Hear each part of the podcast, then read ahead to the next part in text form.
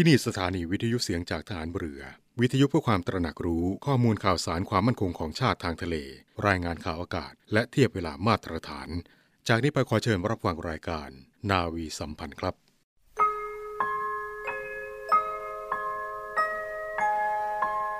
เราจะสืบสาร รักษาและต่อยอด และคลองแผ่นดินโดยธรรม เพื่อประโยชน์สุขแห่งอาณาราษฎรตลอดไป พระปฐมบรมราชองค์การ พระบาทสมเด็จพระวชิรเกล้าเจ้าอยู่หัว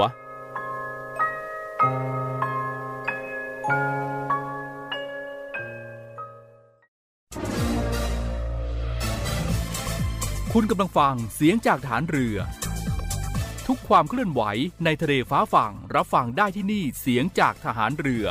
กับช่วงเวลาของรายการนาวีสัมพันธ์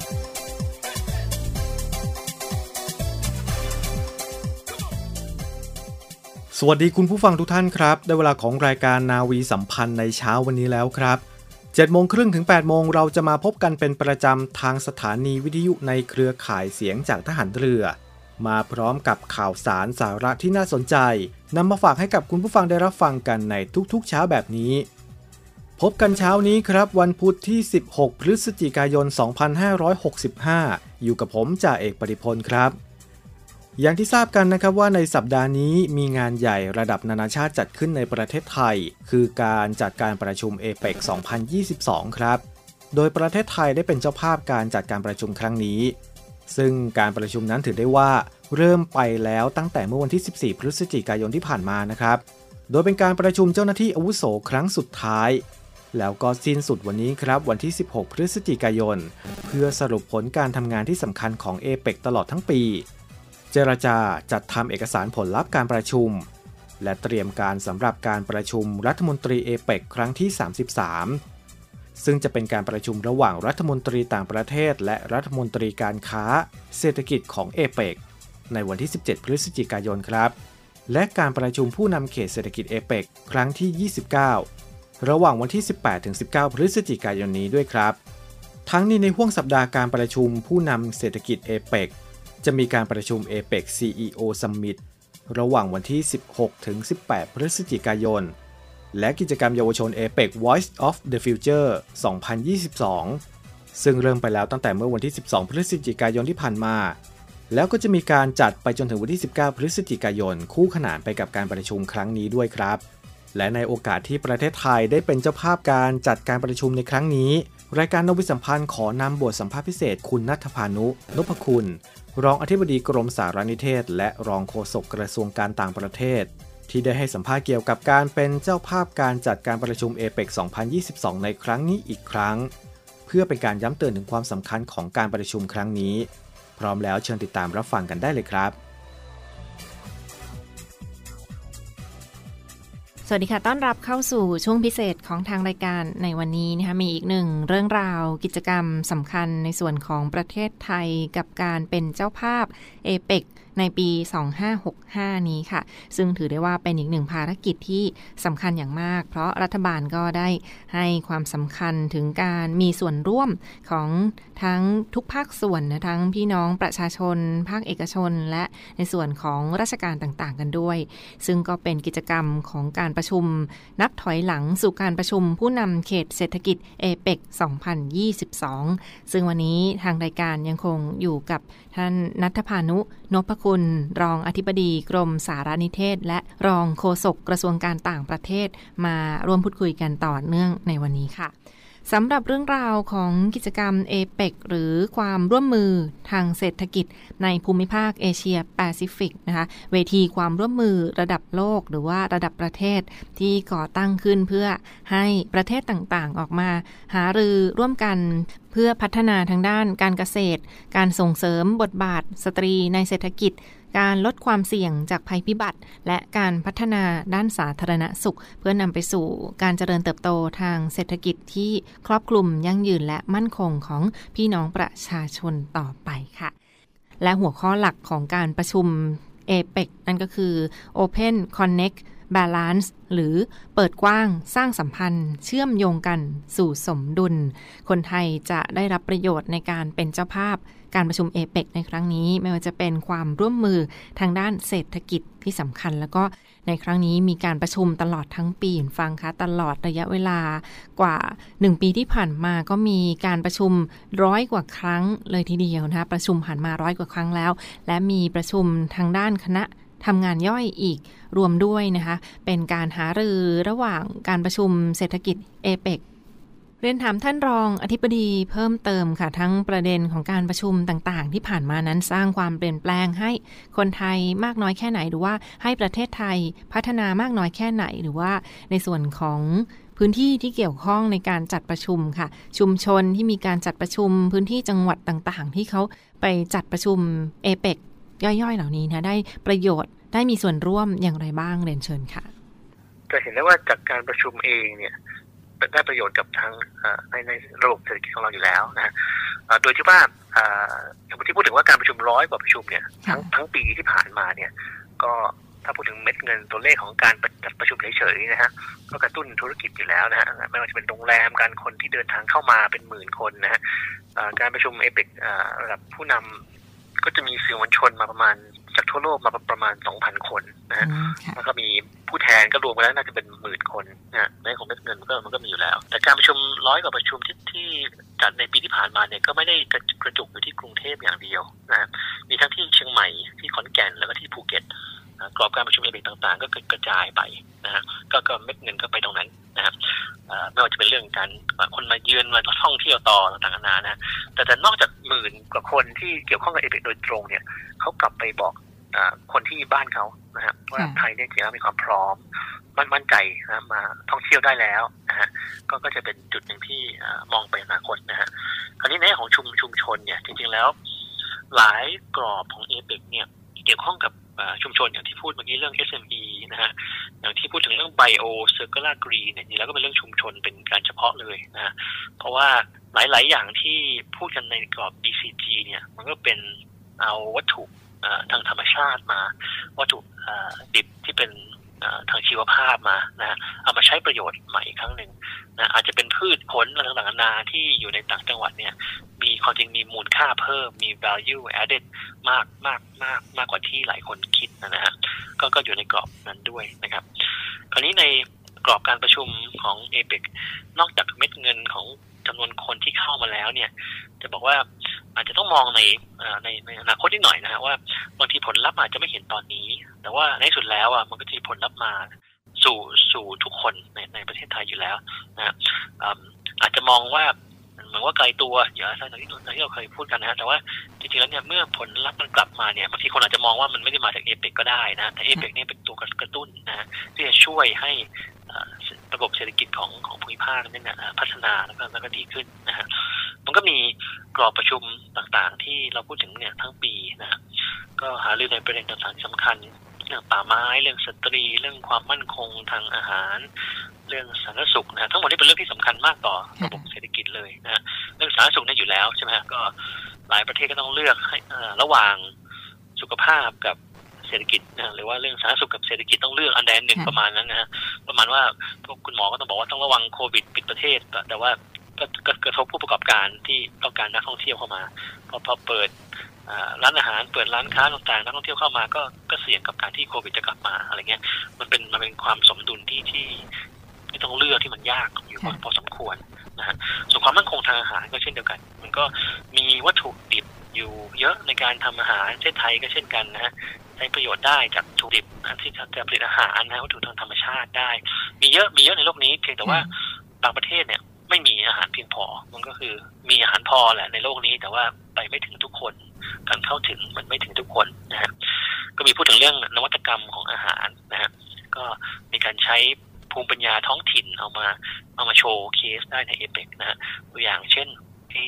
ขนไก่เนี่ยนะก็เป็นนวัตกรรมทางอาหารอย่างหนึ่ง นี่พูดถึงเรื่องความมั่นคงทางอาหารขนไก่เนี่ย หลายคนก็เรียกว่าไม่มีประโยชน์ก็อาจจะทิ้งไป แต่เชื่อไหมฮะมีนักวิจัยชาวไทยนี่แหละนะฮะในต่างจังหวัดนี่แหละในชุมชนในต่างจังหวัดนี่แหละก็ไปวิจัยมานะฮะแล้วกลายเป็นว่าขนไก่เนี่ยเป็นแหล่งของโปรตีนนะเอามาแปรรูปเป็นโปรตีนได้นะฮะก็เป็นถือว่าเป็นนวัตกรรมทางอาหาร แล้วก็ไม่ไม่เสียไม่เสียประโยชน์ไปไม่ไม่ไม่ทิ้งไปนะฮะก็ในเรื่องของ จะเห็นว่าจะจำได้ว่าโลโก้ของเอเปกนะก็คือตัวตัวฉลอมนะตัวแบมบูบาสเกตเนี่ยอันนั้นก็เป็น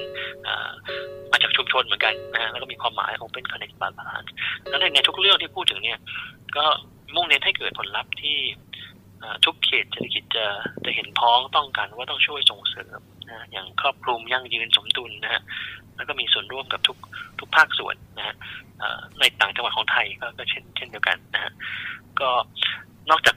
กทมแล้วที่กล่าวเมื่อกี้ก็ก็มีขอนแก่นเชียงใหม่ภูเก็ตที่ได้ช่วยจัดการประชุมในกรอบเบรกต่างๆนะฮะแล้วก็ส่งเสริมการท่องเที่ยวในจังหวัดนั้นๆกระตุ้นเศรษฐกิจตอนเราไปจัดประชุมเอเปในต่างจังหวัดของไทยเนี่ยก็มีการกระตุ้นเศรษฐกิจด้วยกระตุ้นการท่องเที่ยวไปในตัวด้วย ผู้แทนที่มาประชุมเอเปกเป็นรวมแล้วหมื่นคนทั้งปีเนี่ยก็ได้ไปเห็นได้ไปสัมผัส ชุมชนต่างๆ ในต่างจังหวัดด้วยนะฮะก็ประชุมที่จัดไปแล้วเนี่ยก็มีหลายประชุมประชุมประชุมที่จัดเมื่อเร็วๆนี้นะครับเมื่อกลางกลางปลายปีนะก็ก็มีอยู่นะครับ ตอนนี้ก็น่าจะถึงประชุมมันท้ายๆแล้ว ก็คือประชุมระดับรัฐมนตรีคลังมีประชุมผู้ผู้นำนะครับ ก็คิดว่าการเป็นเจ้าภาพการประชุมเอเปกของไทยนี่ก็เป็นประโยชน์ ต่อประเทศไทยต่อประชาชนไทยแน่แน่แน่นอนนะฮะอาจจะเป็นไม่ได้เห็นผลณวันนี้นะครับ แต่ในภาพใหญ่ที่เราจะต้องฟื้นฟื้นตัวฟื้นฟูนะจากจากโควิด จากต่างๆนานาเนี่ยนะเอเปกเนี่ยเป็นเป็นวิธีหนึ่งเป็นเป็นช่องทางหนึ่งที่เราจะมาถกแล้วก็คุยกันว่าเราต้องการอะไรนะฮะต้องการอะไรจากความร่วมมือระหว่างประเทศนะฮะแล้วเราจะพัฒนาได้ไงมีจะมีเสริมจากเอเปกได้ซึ่งซึ่งเรื่องที่พูดทั้งหมดเนี่ยเสริมสร้าง พัฒนาการทางเศรษฐกิจแน่แน่นอนนะ ก็การมีจะมีสงครามการค้าระหว่างกันหรือแม้กระทั่งความขัดแย้งทางด้านการเมืองระหว่างประเทศนะฮะปัญหาสิ่งแวดล้อมต่างๆ ก็เป็นโจทย์โจทย์ที่สำคัญนะที่เราต้องแก้ไข ซึ่งซึ่งเอเปกเนี่ยก็เป็นการทำงานโดยมีโจทย์ที่จะต้องช่วยเหลือเศรษฐกิจของไทยด้วยนะฮะแล้วก็ ดูถึงความท้าทายและก็สถานการณ์โลกเป็นเป็นจุดตั้งตั้งต้นนะฮะดังนั้นการการเป็นเจ้าภาพเอเปกของของไทยเนี่ยก็เน้นการมีส่วนร่วมของของทุกคนนะฮะโดยที่ผ่านมาทางกระทรวงการต่างประเทศก็ได้จัดการประชุมระดมสมองนะฮะกับหน่วยงานภาครัฐภาควิชาการภาคเอกชน รวมถึงเยาวชนคนรุ่นใหม่สตรีด้วยนะครับอย่างต่อเนื่องมานะฮะก็มีกรอบการอันหนึ่งที่เราเรียกว่า APEC Focus Group APEC Media Focus Group นะก็จัดมา 8 ครั้งแล้วนะร่วมกับมหาวิทยาลัยนะกับภาควิชาการแล้วก็ภาคธุรกิจด้วยนะก็ถกเรื่องต่างๆ ประมาณว่าคนไทยต้องการอะไรจาก APEC ประมาณนั้นนะในสาขาต่างๆ อย่างเช่นจัดกับมชมมขมขอนแก่นนะก็ในเรื่องของ Connect นะเพราะว่าขอนแก่นก็เป็นจุดกลางที่อยู่ใกล้ประเทศเพื่อนบ้านในความเชื่อมโยงกับจีนใช่ไหมทางด้านธุรกิจต่างๆเนี่ยก็ขอนแก่นก็คุยเรื่อง connect connectivity ความเชื่อมโยงตอนที่เราจัดเสวนานี้ที่ที่มมขอนแก่นนะฮะกับกับมชที่เชียงใหม่ แล้วก็จัดเสวนาเน้นเรื่องกรีนและ SME เพราะว่าเชียงใหม่ปรากฏว่าเป็นเมืองที่มี SME เป็นพันๆ SME นะฮะ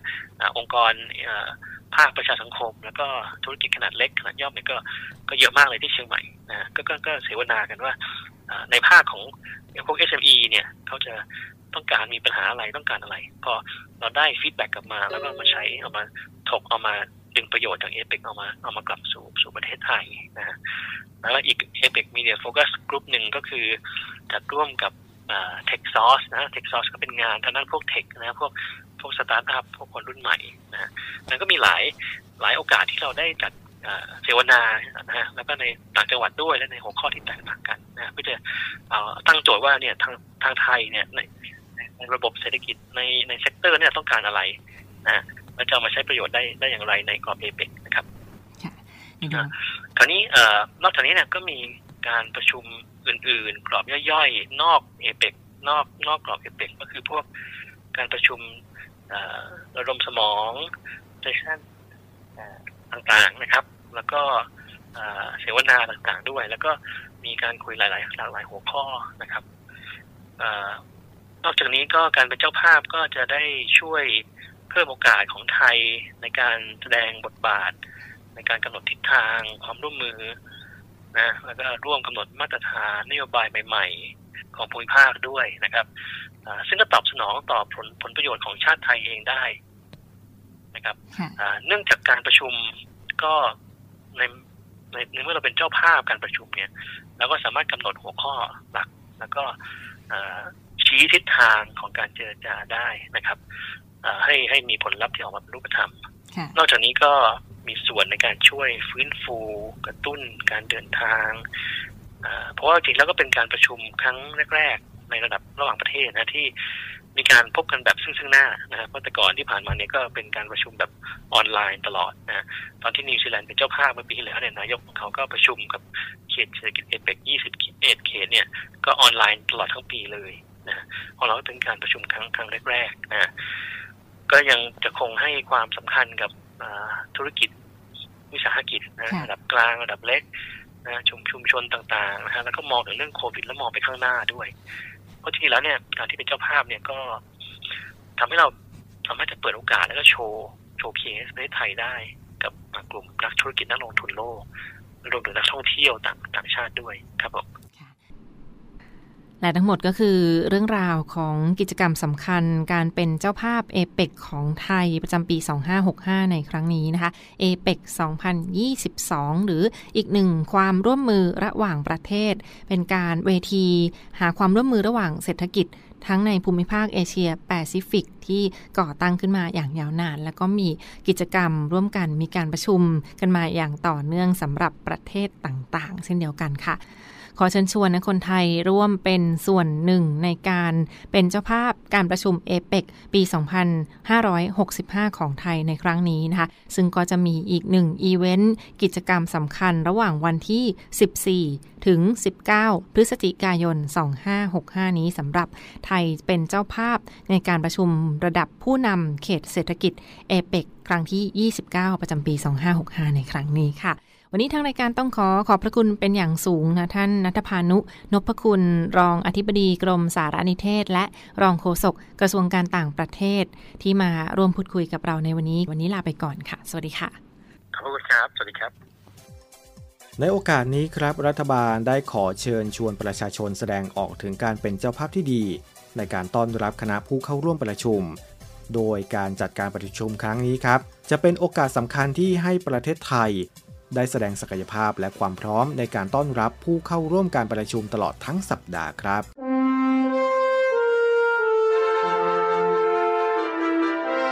เนื่องในวันกองทัพเรือ 20 พฤศจิกายน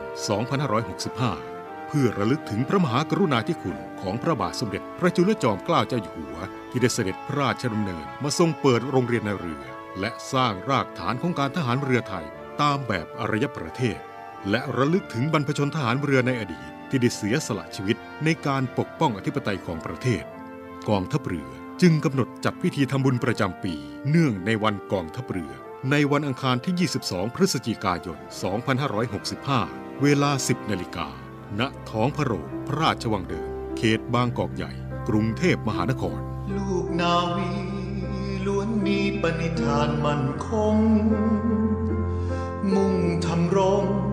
ชาติชนชาวไทยอยู่ดี ทุ่มพลังใจกายเป็นชาติพลีปกปักศักดิ์ศรีเมืองไทยให้ยืนยง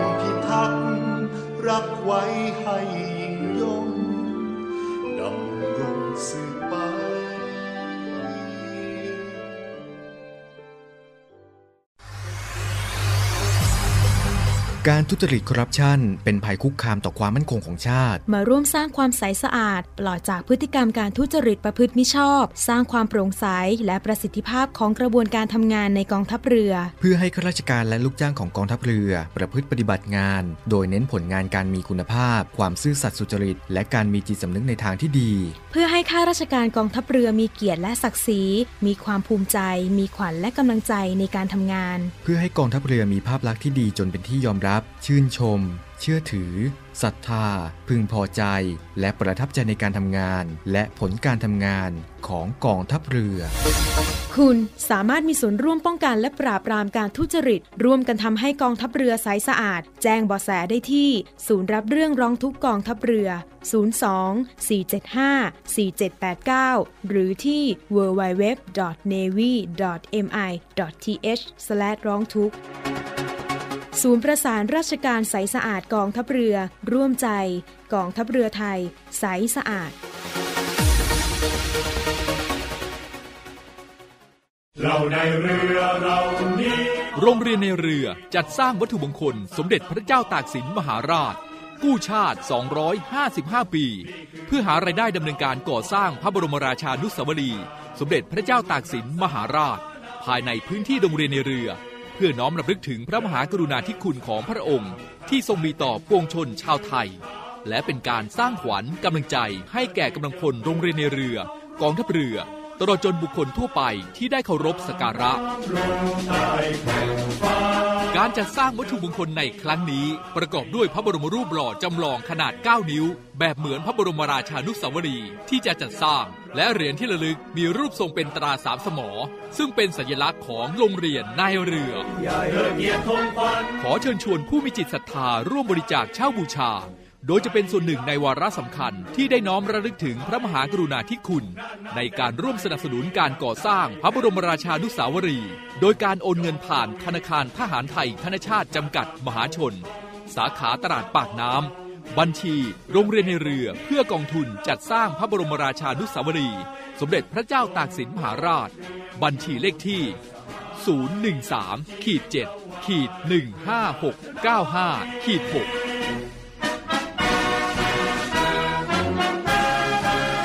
สามารถสอบถามรายละเอียดได้ที่กองกิจการพลเรือน กองบัญชาการโรงเรียนในเรือ หมายเลขโทรศัพท์ 024753963 024753879และ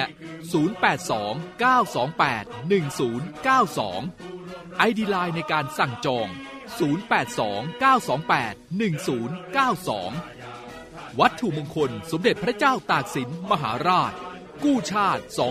255 ปี เรานักเรียนนายเรือชายชาติเชื้อเกลียวกล้ามุ่งศึกษานาที่รั้วทะเลไทย มาถึงช่วงท้ายของรายการกันแล้วนะครับ มาติดตามข่าวประชาสัมพันธ์ครับ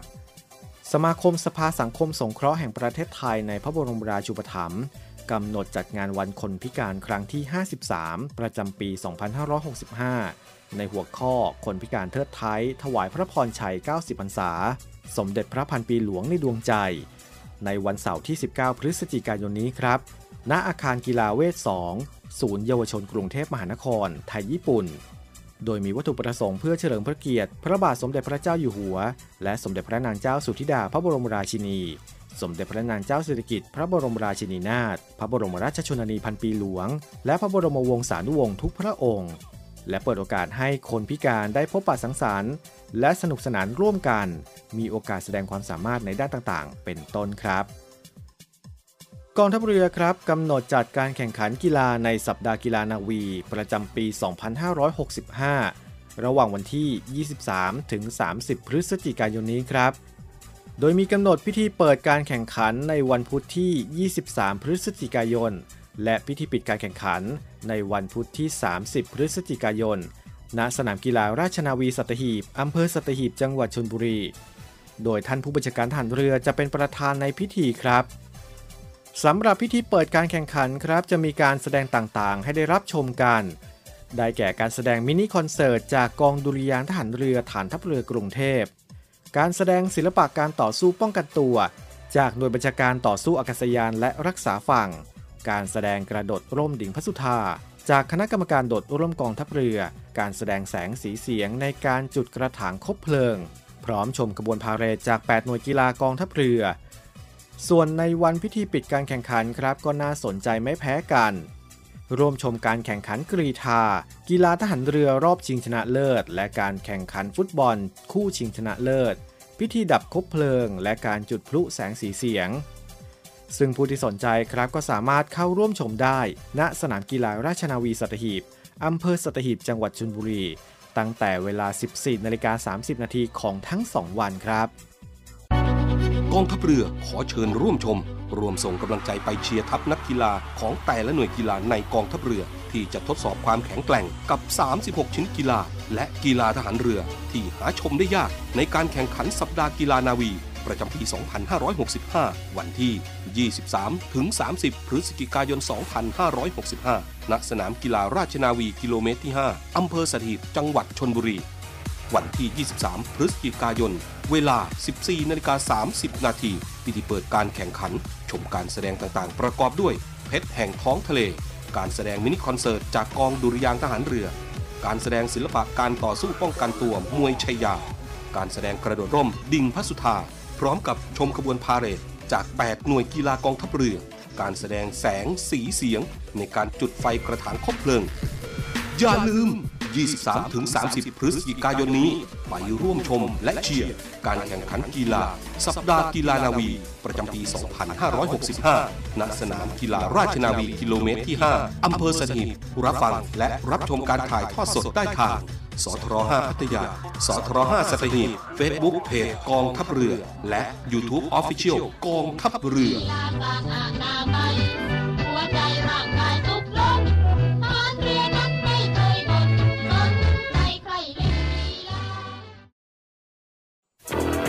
มาร่วมเป็นส่วนหนึ่งในการป้องกันและปราบปรามการทำความผิดเกี่ยวกับความมั่นคงของประเทศกับกองทัพเรือ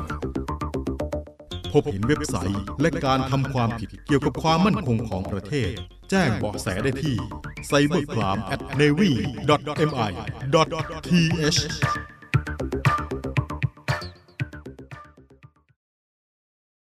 และทั้งหมดนั้นก็คือรายการนาวีสัมพันธ์ในเช้าวันนี้ครับ วันนี้หมดเวลาลงแล้วต้องลาคุณผู้ฟังไปก่อน แล้วพบกันใหม่กับรายการนาวีสัมพันธ์ในวันพรุ่งนี้สำหรับวันนี้สวัสดีครับ